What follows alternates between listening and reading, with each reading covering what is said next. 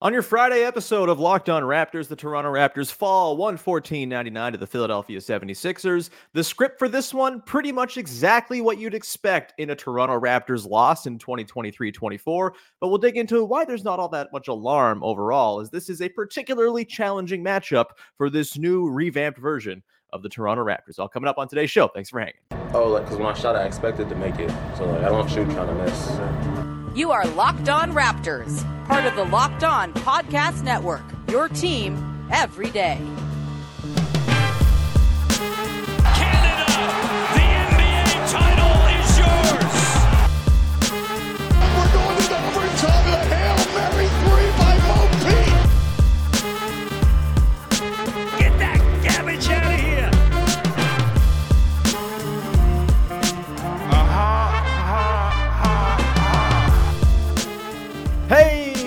What's going on? And welcome to another episode of Locked On Raptors, part of the Locked On Podcast Network. Your team every day. It is Friday, November the 3rd, and I'm your host, Sean Woodley. I've been covering the Toronto Raptors now for 10 seasons on various platforms. You can find all my work over on the site that doesn't really work anymore at Woodley Sean. You can find the show on Instagram at Locked On Raptors. And of course, you can go and find the show and our little community around the show over on Discord. The link to join our Discord server is in the description of the podcast. It is free to do, and it is a great spot to come talk Raptors ball uh, and other things too. We got fantasy basketball talk, we've got movies, we got sports cards and collectibles, all sorts of different channels to scratch any itch you might have just to talk with friendly people from the internet. Uh, seemingly a rare thing to find these days, but the Locked On Raptors Discord gets that done. Come hang out. We would love to see you in there. Again, link in the description, or you can shoot me a DM if the link is expired, and we will get you that invite. Um, you can find the show for free, of course, on all your favorite podcast apps. Please subscribe, follow, rate, review, tell a friend, all that good stuff. We're also on YouTube. If you go subscribe to the YouTube channel, make sure you hit the little bell to get the notifications whenever episodes are about to premiere, so you can come and chat with the fine folks who hang out in the chat on the YouTube premieres as well. Uh, and today's show is brought to you by our friends over at Prize Picks, the easiest and most exciting way to play daily fantasy sports. Go to prizepicks.com slash locked on NBA and use the code all lowercase locked on NBA for a first deposit match up to 100 bones. All right, let's get into it on today's show. Breaking down a 114-99 loss to the Philadelphia 76ers on Thursday night. You know, not the most inspiring effort coming off of a thrilling game against the Milwaukee Bucks on Wednesday where everyone was feeling awesome, but I also don't think you can take that much from this game in terms of negatives or things that portend further bad things down the line. This was as schedule lossy as schedule losses get. This was their sixth game in nine nights to start the season. Uh, their second back to back in the span of seven days. It had been it's been a really loaded schedule for the Raptors so far, and you couple that with a matchup in Philly that is particularly challenging, and we'll get into why. And I don't think it, this was a terribly surprising result. And frankly, I found a lot of solace in the fact that the Raptors hung into this one, you know, deep into the third quarter, looking like they'd make a game of it before the legs kind of went away. The jump shots weren't falling. The decision making seemed kind of tired, and you know, you know, you get sleepy brain, right, when you're kind of going for that long, that hard for two nights in a row.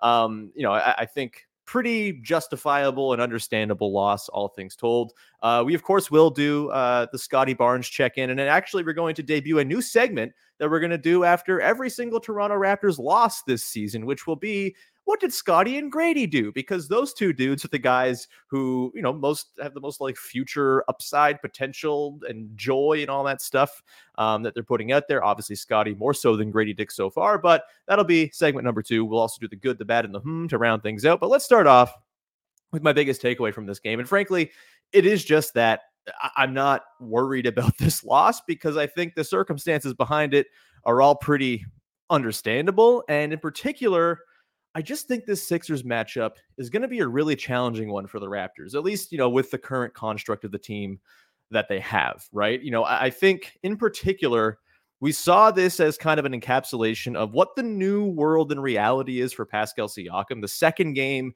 in six nights, seven nights, whatever it is, that Siakam has been kind of diminished in role against the Sixers. And frankly, I don't think that's surprising. I think this is a byproduct of the changing way the Toronto Raptors are playing basketball. And I don't think it has to be a bad thing if you're willing to sort of accept that there are going to be nights where the number two option on the team doesn't quite get cooking like your typical number two option would. And I think particularly the reasons for Pascal Siakam kind of being quiet in the last couple games against the Sixers, it is all tied to the big important good thing that's happening, which is the team is now flowing through Scottie Barnes. And that I think is the right thing to do, right? He's obviously taking the mantle and running with it. And, you know, I think this season really had to be about seeing what you have in Scottie. Can he kind of do the thing and be the guy? And boy, oh boy, has he ever been the guy so far, as we'll get to coming up in the next segment. But I think for Pascal, think about the last few years where Pascal's had a ton of success against Philly. He's been really good. Obviously, I think one of the best games he's ever played was game five in the playoff series against the Sixers in Philly, where he was just masterful across the board. And he's had a lot of really nice regular season games against Philly in recent years. But think about the context in which those really great games came. He was doing the sort of heliocentric, probing pick and roll creator thing where he was the offense. Everything flowed through Pascal Siakam on that end. And particularly against the Sixers, we have Joel Embiid, who's this massive rim deterrent. Pascal Siakam was carving up the Sixers in those games with just excellent, excellent mid range, uh, both facilitating, you know, finding the, the right reads and stuff from there, but also just like banging in mid range jumpers over Joel Embiid in a drop defense. And I think that was great. You know, that's awesome. Eh, but we know that's not how the Raptors want to play anymore. And I think that's fine. And I think we saw in this game the effects on Pascal Siakam and, you know, as, as, well the game on Saturday, uh, the effects of Pascal Siakam now moving into a more sort of complementary role to Scottie Barnes, who is the leading force, driving force of this team. And in particular, in this matchup against the Sixers, you know, we've seen, you know, games against, uh, you know, the Bulls, game against the, the the the Bucks, for example. Like there were times in which they could get Pascal his looks in spots where you know he's comfortable going to you know sort of created manufactured looks for him designed plays where it's pascal who's getting set up to go and have success in a position in which he succeeds we there's not really as many opportunities for that against the Sixers because all the places where Pascal likes to go and operate his office as a secondary piece, a guy who's going to improvise post ups, gets his get his early work done, get those quick seal outs and quick finishes early in the offense. The places where Pascal's going to operate the most are also the places where the seven foot two frame of Joel Embiid hulks over everything, right? And I think that's sort of the contextual thing here for Pascal is there will be matchups, plenty of them, where he is able to kind of imprint himself as a number two option more effectively than this one because Joel Embiid is a singular force in the NBA. Of course, you know, we, we have our issues watching Joel Embiid. He's kind of a drag, flops, blah, blah, blah, blah, blah. He's also bloody incredible. And defensively in particular, he's such a deterrent. He's such a one man defensive system unto his own that it's just not going to be easy to score against that dude, especially if you're not operating in the places where we know Pascal can really operate, which is as, again, that sort of probing pick and roll creator, taking his time, sort of keeping the dribble alive and finding things and, and things to exploit over the course of a possession. They're just not having him do that anymore. We know that it's a thing that's in his back pocket, and I think it'll be a very useful thing down the line for the Raptors to be able to go to. I actually would have liked to have seen more Pascal kind of in the Dennis Schroeder role in this game. I did not think this was the greatest creation game for Dennis Schroeder in the half court in particular, where the Raptors were not especially good. Um, but I think there's uh you know it, it makes sense that they're not prioritizing that we know like that's a known pascal can be that type of player who is running your offense and having things flow flow through him and have it be pretty effective but this is not a time for testing out things that are known. This is about testing out things that are unknown or, you know, untapped. And I think they made the right call in having Scottie kind of be the primary initiator in this game, the guy through whom most of the things flowed. It's just Pascal is going to have nights where, as a number two option, it's just not going to all be there for him. And he's not going to be able to cook in the way he typically can. You know, he still obviously had his moments in transition. He's still automatic bucket basically every time down the floor. Um, the team itself is basically an automatic bucket every time down the floor. But I, I think we really saw just the the way the changing shape of this team is going to affect Pascal. And look, there will be long term questions and you know contemplations about Pascal's fit within the team. I don't think the first six games, two of which have come against this particularly challenging matchup, you know, also coached a team coached by a guy who knows exactly how the Raptors butter their bread and exactly how to neutralize that in Nick Nurse. Um, I don't think you can take too much from these two games where Pascal has kind of looked as a bit of like a sidecar passenger more than a, a true number two option. He's been the true number two in a lot of these other games, and I'm not so so concerned about that you know, this was not a game where the Raptors kind of did the stuff that they got to do to win the game on the margins either, right? Like transition, the Sixers actually dominated them there in terms of volume.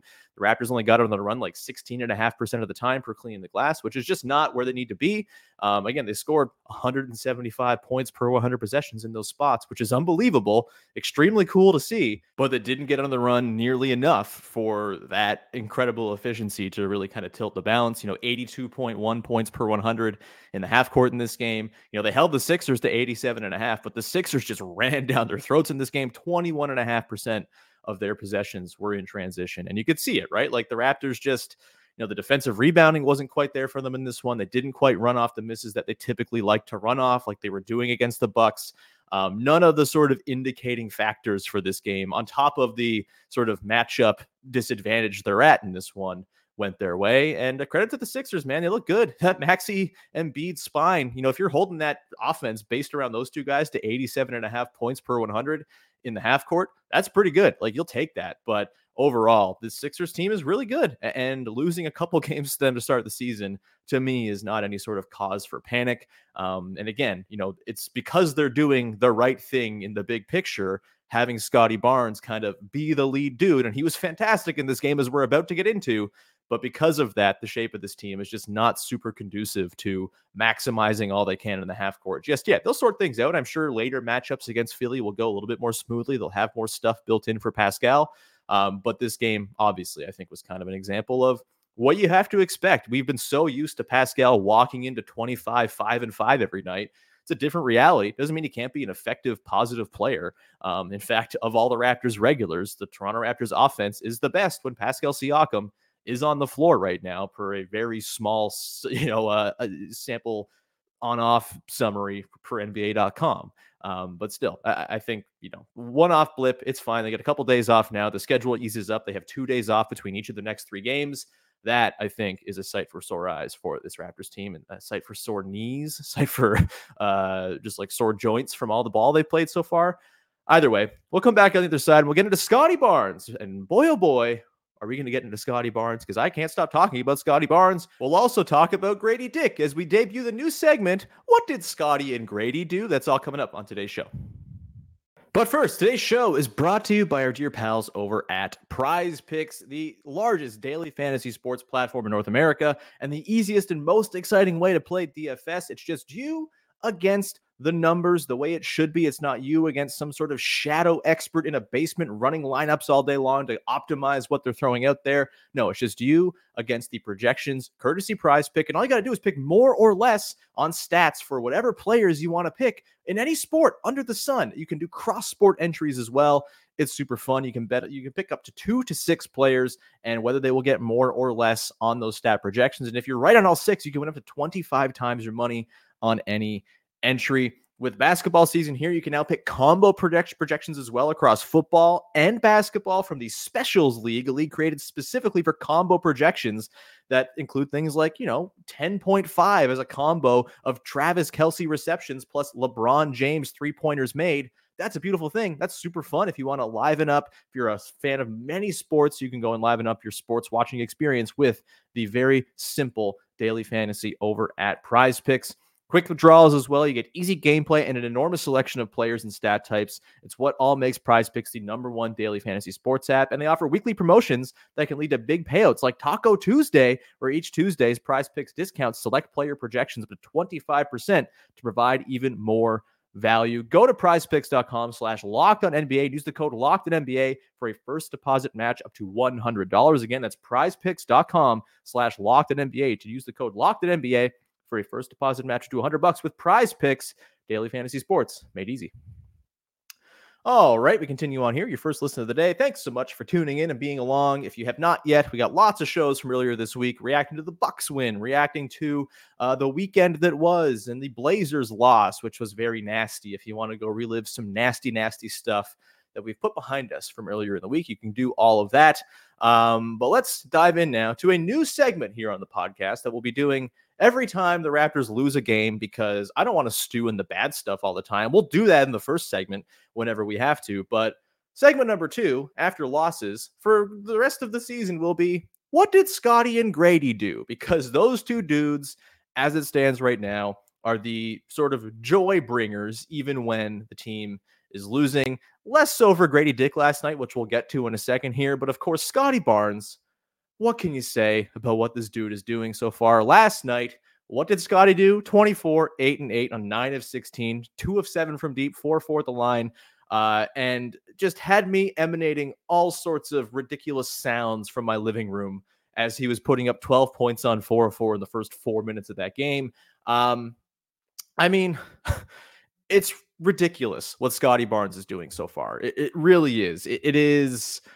It, I I, I think even like the biggest Scottie optimists out there probably couldn't have seen every single element of his game getting better. I think it would have been disingenuous to say that you predicted every single element of Scottie Barnes's game getting better to this degree, but he really has. And credit to him, credit to all the people who saw it coming, I guess. Like he's just been an absolute treat to watch and his impact on this team has been enormous. Uh, so far this season, the Raptors are 18.3 points better per 100 possessions when Scottie Barnes is on the floor. They are really, really just a thrill to watch when he's out there. And I, I just, it's, you can grab from all over the pull up threes, the catch and shoot threes, which look like so good in rhythm. The defense has been just startling on both ends. Just the stat line alone 21, 10, and 6 with a steal and two blocks on 61% true shooting. Like this is game changing, context altering stuff for this team. He's got a 26.2% usage rate as well. So he's carrying that efficiency so far through six games. Um, you know, he's clearing it like in a very real way on very high efficiency. He's grabbed the mantle, and this team is absolutely right to be flowing th- things through Scottie Barnes. He has been their best player so far this season and it's not particularly close. I- am just having just so much fun with this, man. It's a treat. And it kind of puts all of the bigger picture questions about what this team's going to look like down the line in less of a dire context and dire framing, right? Like, yes, they will have to figure out the whole uh, three enormous pending UFAs thing. That's not a good thing to have hanging over your team. But whatever the answers are to those questions, feel a lot easier to get to and a lot less essential to the health of the franchise going forward. When you have Scottie Barnes playing like this dude who right now is playing as the best player from his draft class back in 2021, a very good draft class, uh, a guy who is playing like he can be the best player on a good team. And, you know, obviously we're way off from being able to declare that. He's at six games into the season. Um, there's plenty of ways for this to regress back to the mean, especially the three point shooting. I don't think he's going to be a 39% three point shooter all season long. Um, as great as that would be, be pretty damn awesome if he could. Um, but it's just he's just kind of changing the tone and tenor around all the big picture questions around this team. And honestly, those big picture picture questions feel more like you know opportunities and feel like there's a lot more optionality, I guess, with what this team can do because Scottie's doing this thing. And we said this before the year, right? Like if Scottie takes the leap, a lot of these other questions become less significant, less dire, less kind of uh, franchise defining necessarily.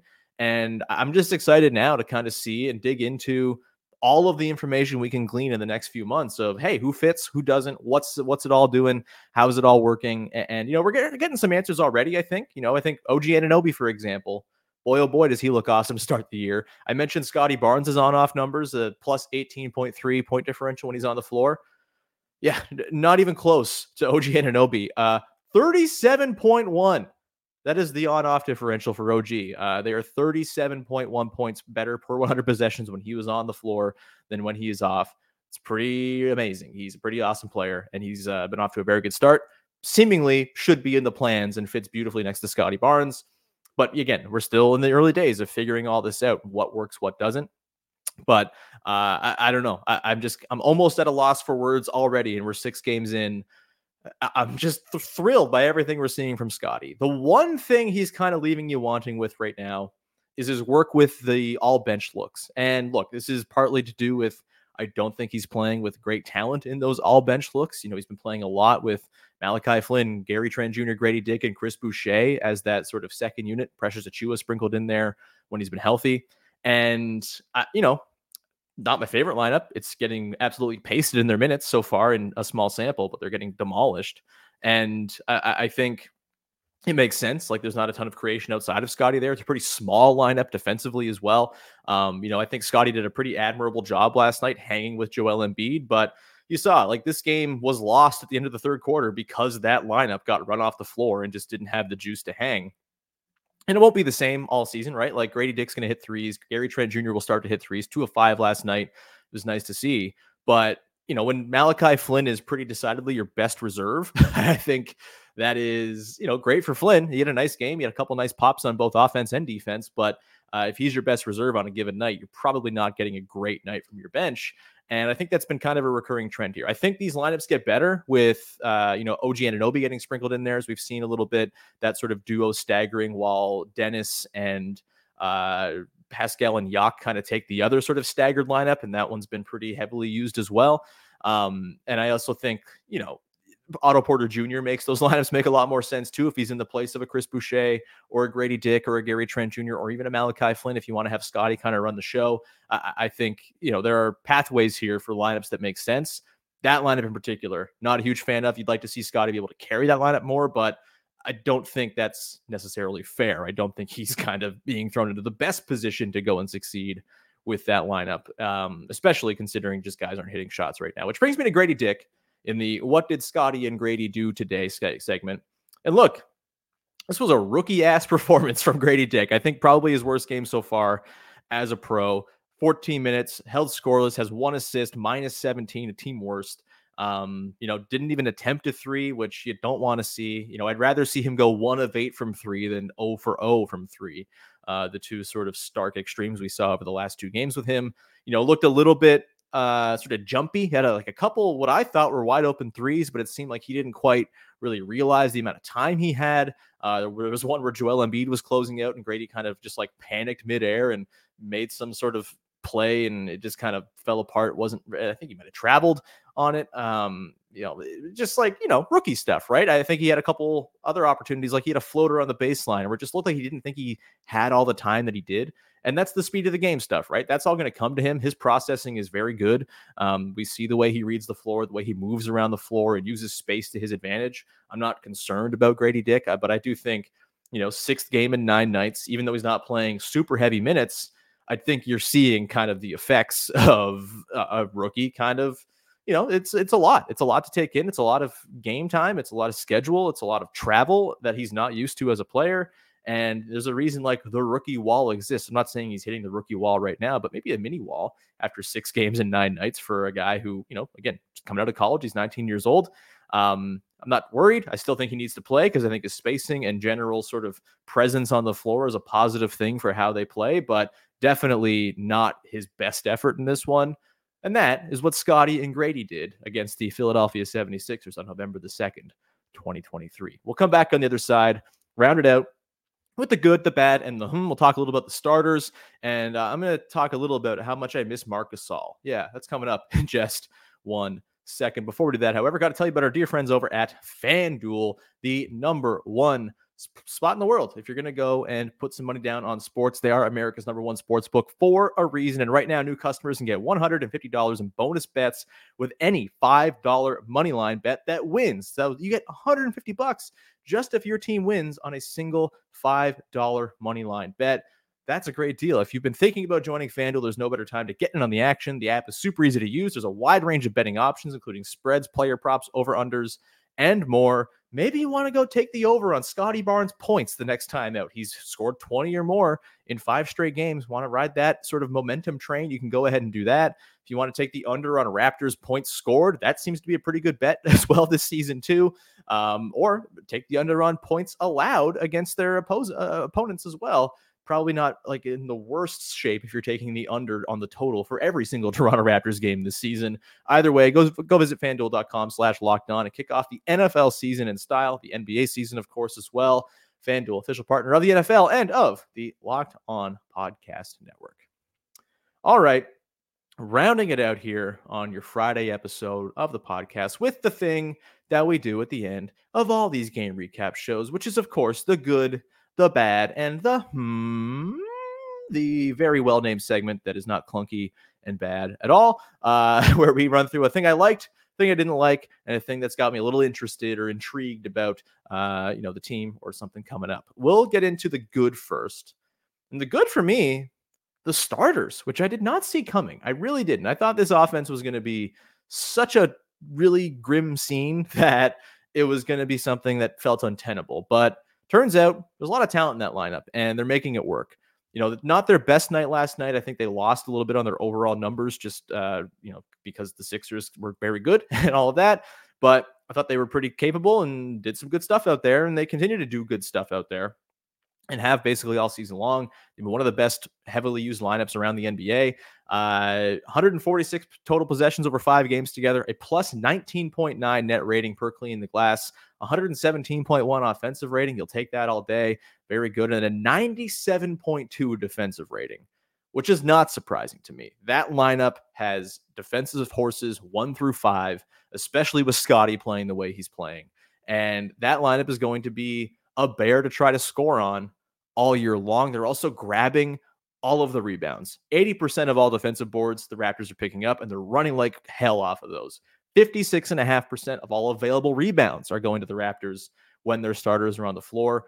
Um, again, I didn't love their work in the half court. Even in the game against the Sixers, I thought it was a little bit, you know, iffy here and there. I wouldn't have minded seeing Pascal take on some of those creation duties over Dennis Schroeder who I thought, you know, wasn't amazing in this game. You know, he had his moments. He obviously he's he's hitting shots at big times and all of that. Um, there's nothing wrong necessarily with Dennis Schroeder and what he's doing, but um, you know, th- they still have things to work out in the half court. They're obviously living in transition, and that's great. Like this defense is going to be good enough in that lineup to power transition in great abundance. But um, you know, it, it, it's there's still a work in progress. I'm sure it will get even smoother on the offensive end as they kind of figure things out. And as teams eventually adjust, if Pascal and Scottie and Dennis are going to be firing away from three, they're not going to be totally unguarded on all those for also the whole season. Like scouting reports will shift and change. Um, they have to keep hitting them, obviously, to make that matter. But um, I'm uh, really, really pleased by the starters so far. It does leave the question of like, what is ha- what happens to Gary Trent Jr. here? you know, his best spot, I think, is probably as a fifth option alongside good players in the starting lineup. There are times you can get him into those lineups, I'm sure, as you kind of do your rotation over the course of games. I'd like to see more of Gary playing with good players. And I do think it's why I like the Gary and Gradey along with Dennis, Pascal, and Yak lineup because you do have good players that Gary gets to play with and get some good looks as like a number five option. Um, but I do think what I'm noticing with Gary Trent Jr. and I like I don't think he's getting into the starting lineup anytime soon because the starters have been so good. There's no need to change it whatsoever right now.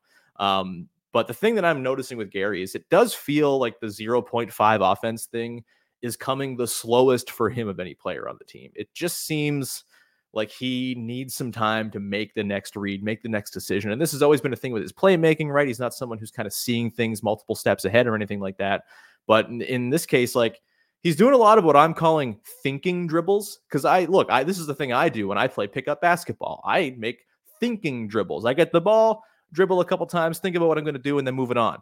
and it does feel like Gary Trent Jr. is getting caught in the trap of thinking dribbles as well. And that's kind of slowing things down. It's, you know, any sort of momentum of possession has kind of dies when it lands in his hands.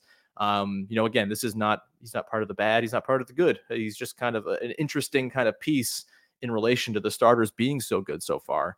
Um, fascinating to see if they can kind of get him on track. Two of five last night from deep, though. Nice to see uh, at least some three start to fall for him. The bad.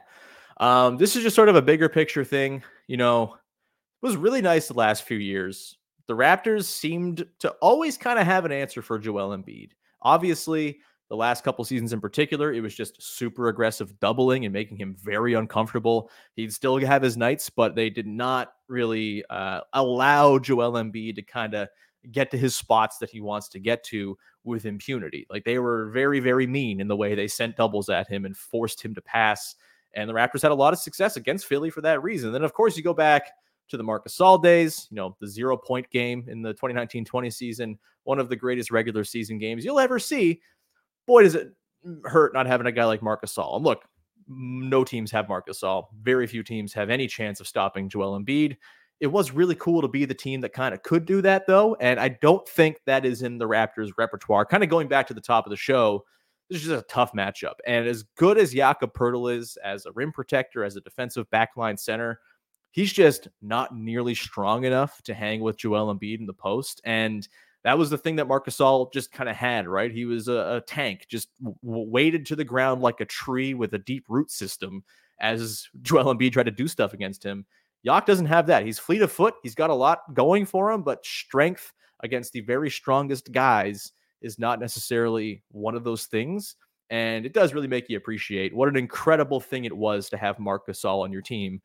I don't see the Raptors having very good luck against Joel Embiid over the course of this season. You hope they don't play him in the playoffs. And look, it's not a question that needs an answer right now. This is not a contending team. They don't need to gear their roster towards deep playoff matchups just yet. That will come in time. You can make a trade like the Raptors did for Marc Gasol to handle the Joel Embiid thing when you are in that moment. But uh, yeah, just I had some appreciation and some longing feelings for Marc Gasol watching that game last night because it was really nice for a little while there to be the one team that seemed to flummox Joel Embiid more than anybody else. Seems like those days are behind us, and that leaves me feeling a little sad. That's your bad for today. And the hmm to round this game out. It's just looking ahead to Sunday, man. I watched a lot of that game last night. I actually fell asleep before Wemby really went off in the second half. Um, but Victor Wembanyama, first Raptors opponent, the first Raptors game against him on Sunday. Oh, this dude is is ridiculous what this dude is doing and how quickly he's doing it and how impossible he seems just as like a human being that exists. Uh, fascinated to see how the Raptors go and hang with him. I, I don't know how they intend to defend him. Defending him is very hard. You can just kind of like throw it into him, and his giant octopus arms are going to grab the ball five feet over anyone's head, and there's only so much you can do. He's just like dropping balls in over Drew Eubanks and leaving him looking completely helpless. Um, you know, I, I wonder how they approach it. Right, it's going to be fascinating. Like wouldn't mind seeing OG get a little run against Victor, just kind of seeing, hey, can he get into the into the dribble a little bit? Uh, can he kind of bully him around a little bit, just as a very physical defender? You know, we know Wemby at this point is not exactly, uh, you know, thick, I suppose. Um, and I, am just fascinated, man. It's going to be super fun. The Spurs look pretty good. Uh, you know, they, I think they're going to kind of have nights where they look like world beaters and nights where they look not very good. And that's kind of been the case so far this year.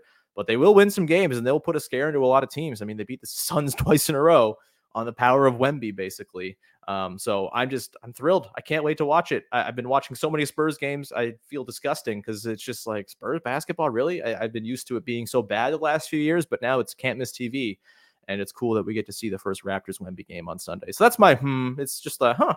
How's that going to go? Is it going to be a disaster? Are they going to get murdered by Wemby? Maybe. If you do, I don't think there's any great shame in that because that dude is incredible. Um, we'll leave it there. Thank you so much for tuning in. As always, please uh, support the show by following, subscribing, rating, reviewing, etc., etc. It's much appreciated when you do that, and uh, we we love you so so much. We love our everydayers. If you are an everydayer of the show, thank you so so much. If you're not an everydayer of the show, what are you doing? Come listen every day. Who you want? You want more me? More? That's not a good sell. Uh, but either way, please uh, also join our discord server. The link is in the description of the podcast. We'd love to see you in there.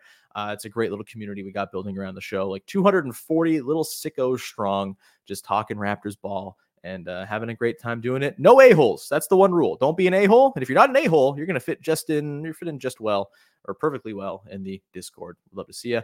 Um, we'll be back again on Monday. We'll break down a game against the Spurs, look ahead to the rest of the week, and uh, we'll work in a mailbag show sometime next week, I'm sure, as well as the schedule lightens up just a tad.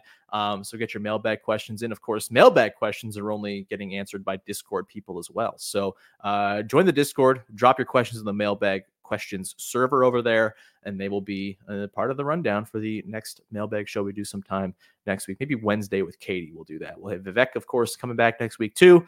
All sorts of good stuff. We uh, appreciate you so so much for tuning in, and have yourself a wonderful rest of your boot weekend. Enjoy Scottie versus Wemby, and uh, yeah, have a good one. We'll talk to you Monday. Bye bye. Thanks for hanging.